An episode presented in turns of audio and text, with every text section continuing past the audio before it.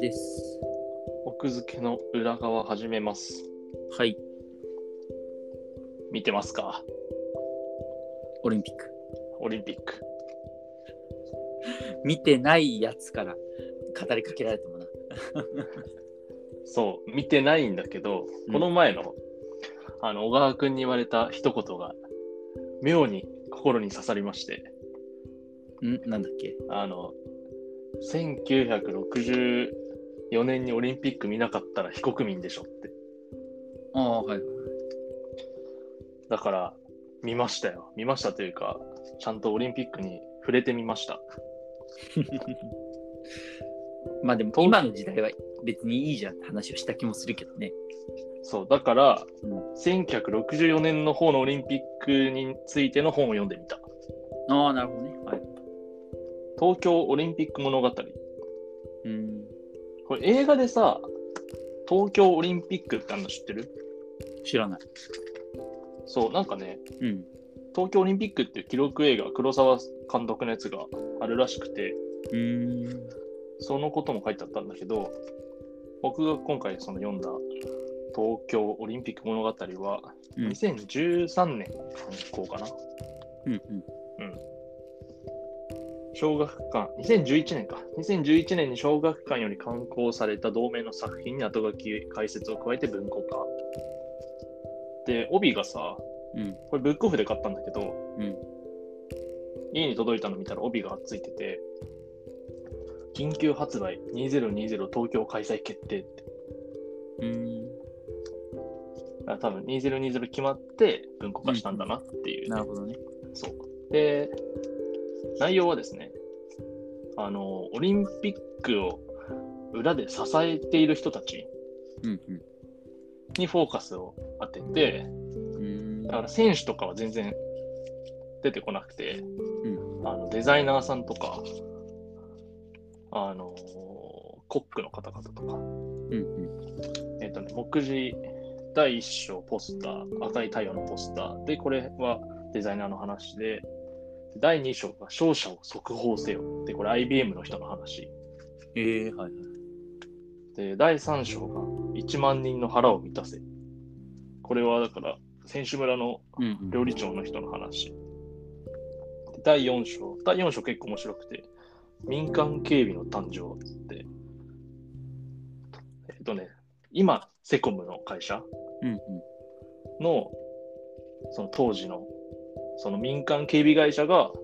オリンピックのその警備関係を受け持ってましたよっていう話が。うん。うーん。で、第5章がその記録映画東京オリンピックっていう、うんそのカメラマンがこう撮影していくときにどうやってたかみたいうん。うんな。なんか、東京オリンピックの映画撮ってたから、うん。うんマラソンの金メダル取ったアベベ選手うん。をなんか映してたカメラがなんか1台しか許されなかったらしい。ええそう。その映画の邪魔になるからなんか はあはあ、なるほどね。で第6章がみんな大好きピクトグラム。ああ、はいはいはい。そうそうそう。っていう感じだったんだけど、結構面白くて、うーん。なんか、1964年ってさ、馴染みないじゃん、我々。ない。全くもって。うん生まれてないし。うんだからその当時がどんな感じだったかっていうのと、やっぱりその当時の人たちにとって東京オリンピックがどういう感じだったかのが、当時どういう感じだったのかが、うん結構ね、なんとなく伝ってきて思ったのが、うんこのい1964年の東京五輪に見向きもしなかったら、非国民だわ、これ。やっぱり。これ絶対非国民っていうかもう、向き合わざる得ないと思うな、これ。国を挙げて感がすごいってことうん、その結局、敗戦、戦争負けました。うんで、まあ、厳しい時代がちょっと続いてて、で、でもちょっと経済成長してきたよっていうところに、このオリンピックだから、うんうんこれを機にもっと行くぜみたいなうんところと、あとは、その、なん特にやっぱり追いつくみたいな意識も明治維新の時とはまた違った観点でその欧米と、うん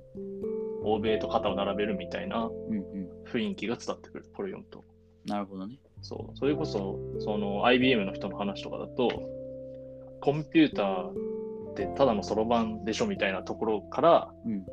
このオリンピックでその選手の結果を速報する機会を作ってどんどん売っていくコンピューターをもっと広めていくみたいなうんなんか覚悟でやってるとかうん。うんその料理長も、ここのオリンピックの選手村で作ったそのなんか冷凍保存システムみたいなのをうん。使ってもっと今後の日本の、なんだろう、その食、なんていうのかな、食品会社のうんビジネスにつなげていこうみたいな、うんうん。なんかね、そういう前向きな努力がめちゃくちゃ書かれてる。うんうんうん。なるほどね。そうそうそう。ピクトグラムはね、やっぱり本当に1964のこの時の東京五輪がピクトグラムの本当元祖だったんだね。うんうんうん。なんか巷で言われてるけど、本当かって思ってたけど、この本によるとマジでそうだったらしい。なんか若手デザイナーがすごい何ヶ月にもかけて、あそうそうそう3ヶ月ぐらいで急に作れみたいな感じで頑張って作るみたいなのやつの気がするみんな12人かな ?12 人で作って、うんで、完成して、最後みんなこれにサインしてくださいっつって、その著作権放棄の契約書にサインするっていうところまで書いてあった。うんうんうんそう。なんかね、このオリンピックまで日本中のトイレには、川屋って書いてあったらしい。へえはいはいで、男、女って漢字で書いてあったんだけど、はいはいこの東京オリンピックでこう作ったから、あピクトグラムはいそうそうそう、それで全国のそのトイレのマークがどんどん変わっていったっていへう。えそうなるほどね、おもろかったな。うん日本はそういうピクトとかの後進国だっていうもんね後進国だったのかなどうなんだろうまあその、結局うん、海外から人が来ることがあまりないじゃん、その、陸でつながってるわけじゃないし。うんうんってなった時にその看板とかにはさ日本語は書いておくとして、うその英語をちょこっと付け加えとけば事足りてたのがオリンピックになってその英語圏じゃない人も来るうんでどうするっていううんそうだよねいやだからところからそれは始ま本った当らしいに海外から来るから日本ではそういう必要に迫られてるけど例えばアメリカとかだと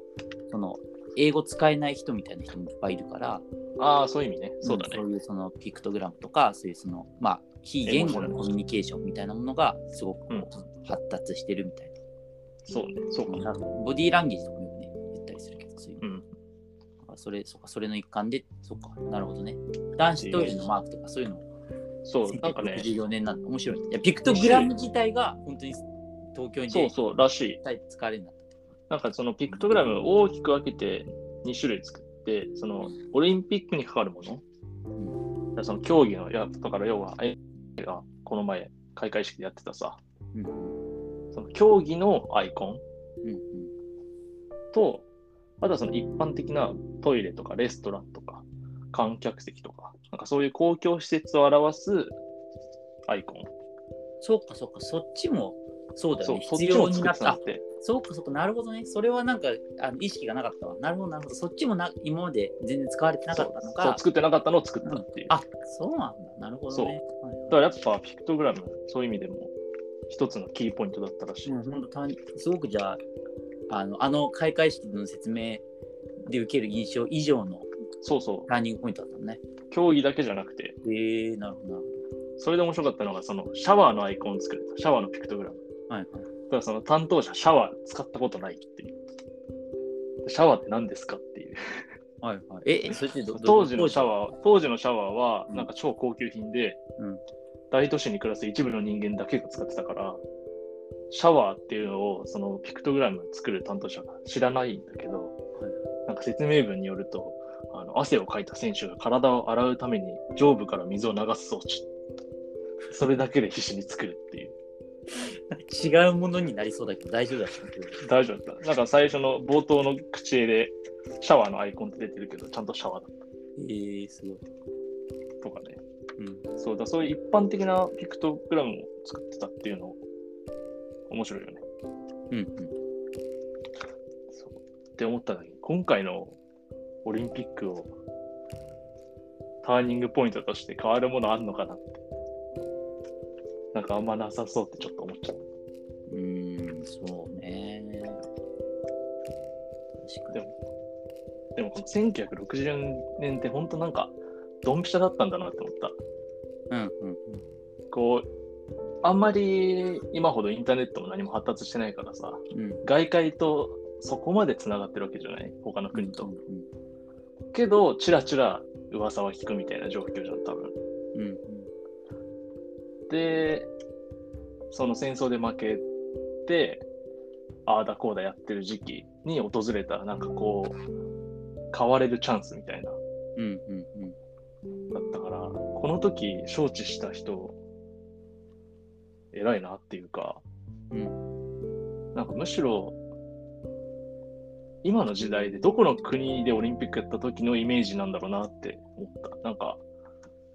この時の日本って戦争にも負けて、なんかすごい弱小国的な立ち位置だったんじゃないのかなと思って、うんで今の時代にどの国がオリンピック招致したら、なんか同じように重なるのかなって思って、うん、なるほどねなん。かそれこそ、なんかイスラエルとか、そこら辺のドンパチやったところがうん名乗り出るのかなとか、うんなんか、今オリンピックを招致する意味ないなって思った、もはや。うんだから今は結構そうだね、先進国を中心に、そのオリンピッそク、あのお金ばっかりかかって、無駄なんじゃないかみたいなことで、うんうんうん結構反対運動みたいなのはあるよね。そう、だからなんかせっかくやるんだったら、ターニングポイントとして 使えるような国でやるのがいいんじゃないかなって。なんか今の我々、今やってるけどまさに、なんかちゃんと価値を100%引き出せてるのかと言われると、果たしてと。だそういう意味だと、まあ、ちょっとあの上り調子に経済がなっていく時のターニングポイントではないけど、うんなんかその面白い記事最近読んでフランス次パリじゃないうんうん。 2024年かな、そうだね。でパリはあのちょうどその時がパリ100周年なんだってあ都市ができてってことそうそうそうそうだからそこに合わせて今こうや老ってん朽だ化まあパリは本当歴史の長い街だから老朽化してる施設とかそういうのを直してやっちゃおうと。新しくこう100年後また新たな歴史のスタートみたいな感じでしたいから絶対延期させてほしくないみたいななるほどね。イメージが今あるんでなかなかそういうのはちょっとあるかもね考えてるな、やっぱ。パリ。まあだからゆだから逆を返すとその誘致するとかって国民の感情をさこう、うん得るにはさそういうのがないともはや先進国は厳しいのかもねそう、いやだからなんで2020を招致したんだっけうん、うん、確かその辺分かってないじゃん。なんかその、うん会議の目的も知らされないまま会議に参加してみたいなに感じ拭えなくないうんうんうんうんなるほどねで、何も分かってないけど、議事録書いてみたいな。えーっつって。という。1964の方が、なんか、1964は1964で熱かったようです。えっ、と、東京オリンピック物語、えっ、とね、著者が野地恒義さんうんえっ、とね、プロフィールはね、よくよく考えたら、野地恒義さんが何者か、わからん。あ、書いてあった。えっ、と、ノンフィクション作家うんうんだそうです。はい小学館文庫、東京オリンピック物語。